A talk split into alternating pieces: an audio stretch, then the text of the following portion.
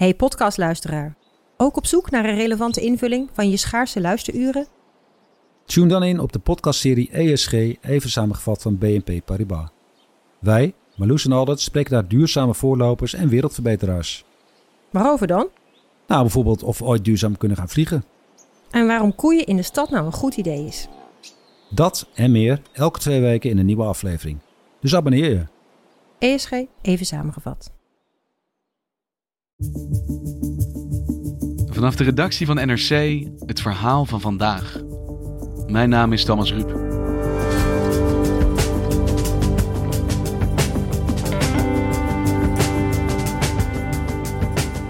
Ze werden de meisjes van de Goede Herder genoemd. Duizenden jonge Nederlandse vrouwen die tot in de jaren 70 dwangarbeid moesten verrichten in katholieke gestichten. Vele van hen raakten getraumatiseerd voor het leven, zo onthulde onderzoeksjournalist Joep Dome. Maar de kerk zwijgt. Gisteren verscheen een lang verwacht onderzoek naar geweld binnen de jeugdzorg.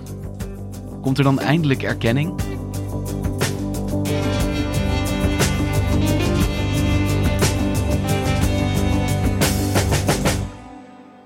Hey Joep, zou je eens kunnen vertellen, hoe ben jij nou begonnen aan dit onderzoek? Hoe is dat op jouw pad gekomen?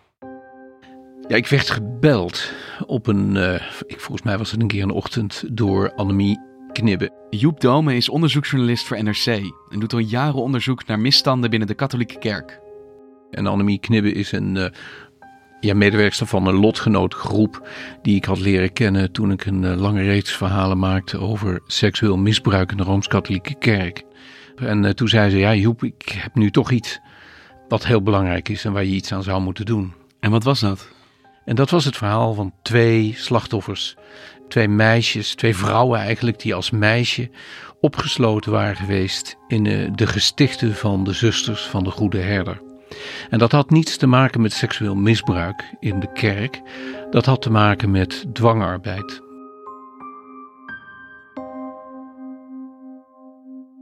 En wie waren die twee vrouwen over wie het gaat? Ja, dat was Joke Vermeulen en uh, Lies Vissers. En jij bent met hen in contact getreden toen? Ja, ik, uh, ik, ik vond het een heel interessant verhaal. En, en toen herinnerde ik mij een film die ik ooit gezien had. En die speelde uh, in Ierland over vrouwen, de Magdalena-zusters, de Magdalena-sisters. The philosophy here at Magdalene is a very simple one. Here you may redeem yourself working beyond human endurance to remove the stains of the sins you have committed.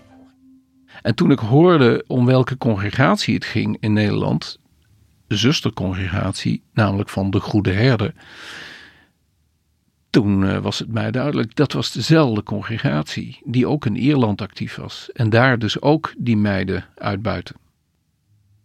Maar frappante was ook, terwijl ik aan het doorpraten was met Joke en Lies, dat, uh, ja, dat zij uh, mij vertelden dat ze al jarenlang in Nederland geprobeerd hadden dat verhaal onder te brengen en in de, in de openbaarheid te krijgen. En er was nooit een groot onderzoek gedaan. En wat zij nu wilden was dat er eindelijk een groot onderzoek kwam naar wat er met die meiden gebeurd was. En dat wilden ze van jou? Ja.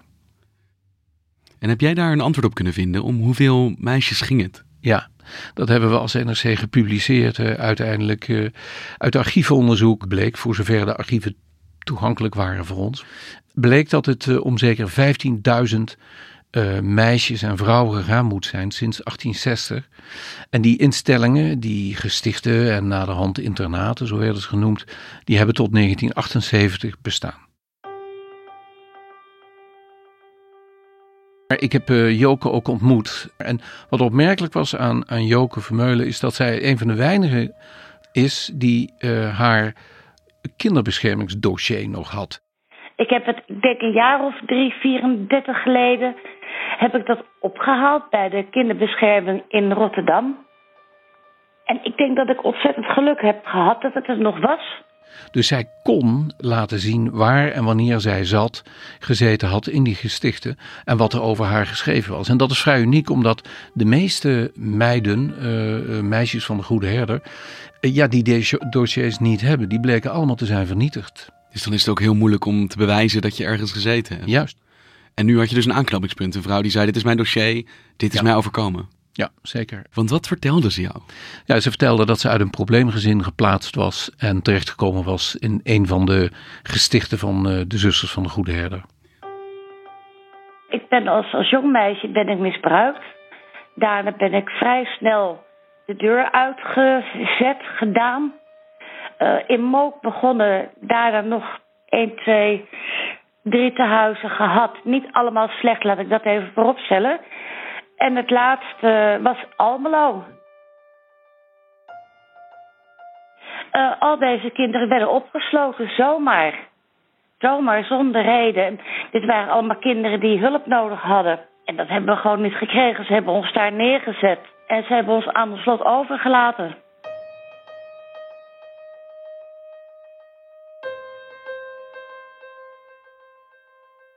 Want wat is dat voor een organisatie, die Zusters van de ja, Goede Herder? Die zusters, dat, dat, het is dus een congregatie, een katholieke congregatie. Dat, dat zijn vrouwen die uh, zuster worden, een non worden en hun leven hebben toegewijd aan, aan de kerk. En uh, goede ja, eh, goed werk doen. En eh, ze hielden zich allemaal bezig met het eh, opvangen van verwaarloosde kinderen. En die hadden ook opvang nodig. Het, dat is natuurlijk ook het pijnlijke hier, dat dit hele kwetsbare kinderen waren die ja, gered moesten worden uit een verschrikkelijke thuissituatie. Het waren soms wezen die niet opgevangen werden, meisjes die misbruikt werden thuis. Nou ja, die kwamen daar terecht en die hadden dus extra zorg nodig. En het begon dus voor jou met de twee verhalen van uh, Lies en Joke. En heb jij uiteindelijk meer mensen gesproken, meer vrouwen die daar gezeten hebben? Ja, nadat wij onze eerste artikelen publiceerden, leidde dat uh, tot nogal wat e-mailverkeer en telefoontjes. En eigenlijk steeds meer vrouwen in het land melden zich met uh, dezelfde verhalen. En dat was heel interessant, want zo kon ik in contact komen met vrouwen die onafhankelijk van elkaar hun verhaal deden die in verschillende instellingen gezeten hadden en uh, waar een rode draad te vinden was. Namelijk die rode draad was dat ze moesten werken en heel hard en heel lang voor geen geld en dat er dwang was en dat ze opgesloten waren enzovoort. En wat voor individuele gevallen zaten daartussen? Wat voor verhalen heb je allemaal gehoord? Ja, dat varieerde dus van, uh, van vrouwen. De oudste die ik sprak was, uh, was een vrouw uit Maastricht met een, ze was 86 eh, toen ik er sprak een paar jaar geleden. Zij vertelde het verhaal dat zij vooral in de wasserij stond. En als heel klein meisje een krukje kreeg van de nonnen. Uh, omdat ze niet met haar handjes in die grote wastobbes kwam waar kokend water in zat. En opgezwollen handjes had en dan uh, de kleren van een heel mannenklooster moest wassen.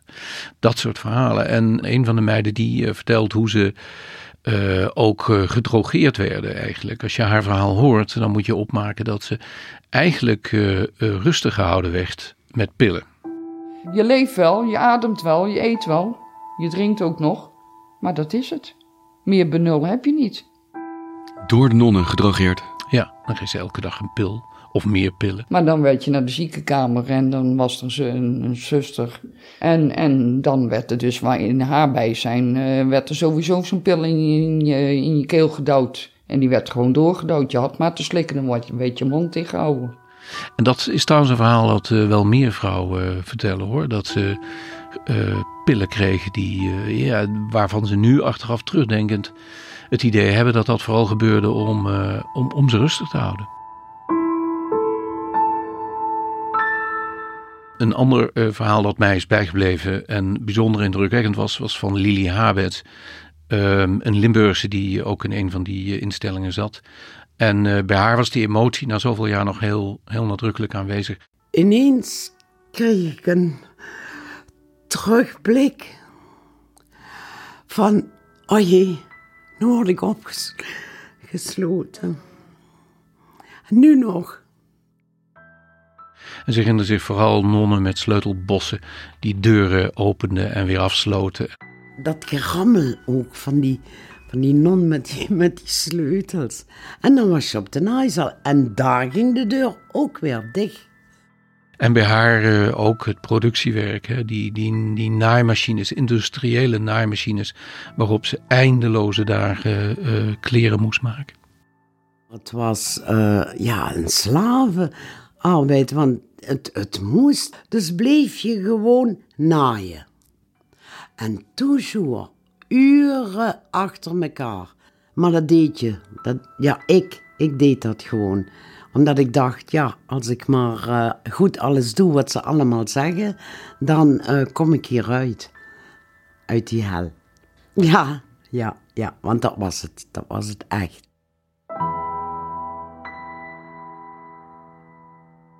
En dat werk dat ze verrichten, met welk doel was dat? Het, het klooster draaiende houden voor die nonnen? Nou, dat, dat, eh, dat werk van die meisjes leverde geld op. En, uh, die dat is commerciële arbeid. Zo is het. Ze hadden een wasserij in elke instelling, vier in het land. En daar namen ze commerciële opdrachten aan. Dus ze, ze wasten voor hotels, voor uh, kloosters, voor ziekenhuizen. En wat ze ook deden, dat was dus naaiwerk, productiewerk voor allerlei bekende merken. En dan werden dus uh, uh, ja, babykleertjes genaaid, hemden, blouses, jurken, rokken. En uh, dat was echt productiewerk, stukwerk. En op dat moment waren dus in Nederlandse winkels was kleding te koop die gefabriceerd was door deze minderjarige meisjes in kloosters. Dat klopt.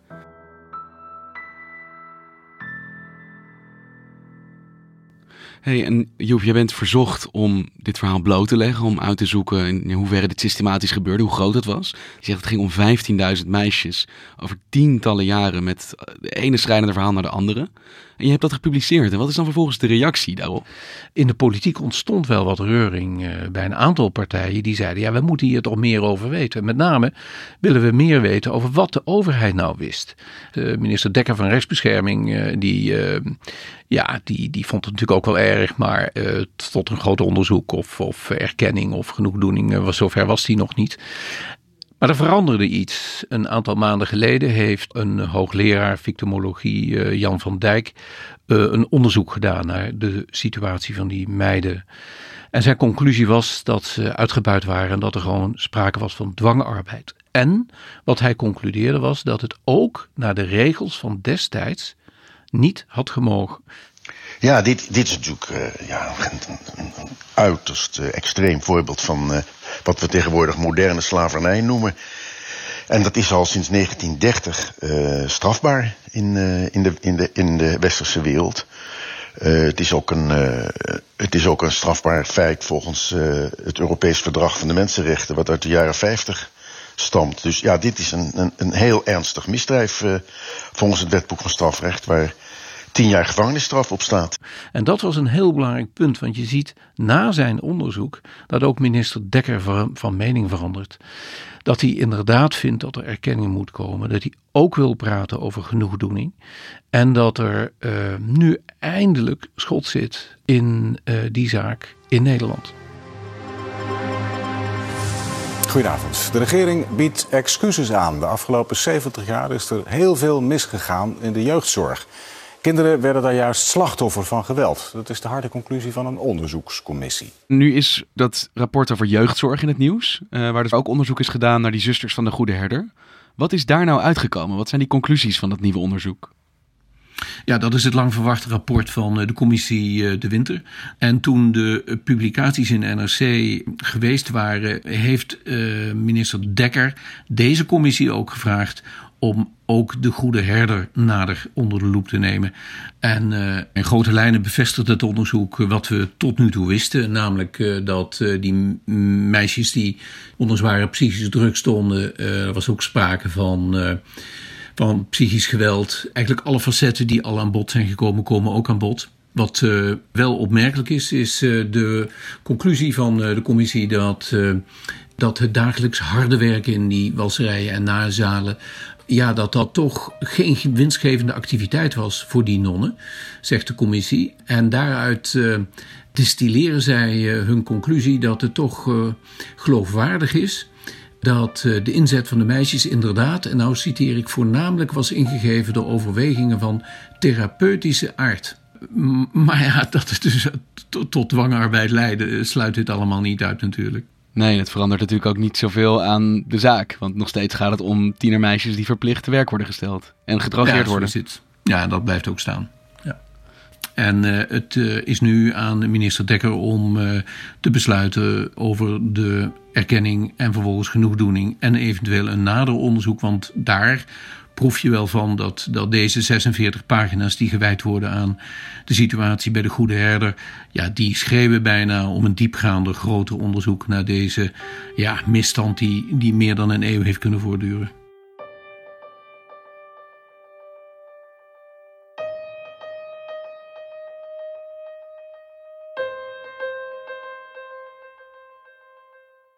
De gebeurtenissen zijn natuurlijk lang geleden, maar ik kan me wel voorstellen als je in zo'n cruciale periode van je leven, namelijk je tienertijd, als kwetsbaar meisje in zo'n omgeving opgroeit, dat dat wel langer gevolgen heeft. Ja, het merendeel heeft uh, toch een problematisch leven gehad. Het is een, uh, er zijn, ik heb er een paar gesproken die, die, die hebben zich ja, daaraan kunnen ontworstelen.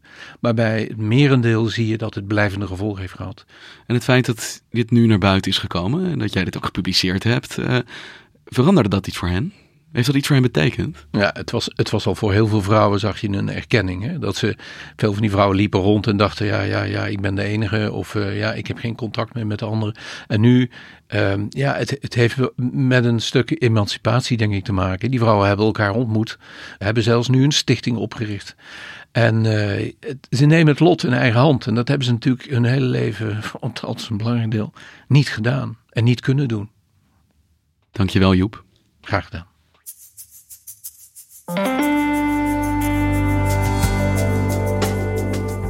Je luisterde naar vandaag, een podcast van NRC. Eén verhaal, elke dag. Dit was vandaag, morgen weer.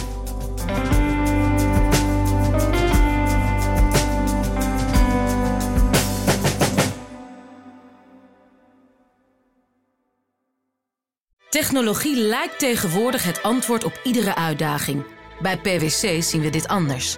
Als we de potentie van technologie willen benutten, kunnen we niet zonder een menselijk perspectief. Human-led, tech-powered noemen we dat. Ga naar pwc.nl.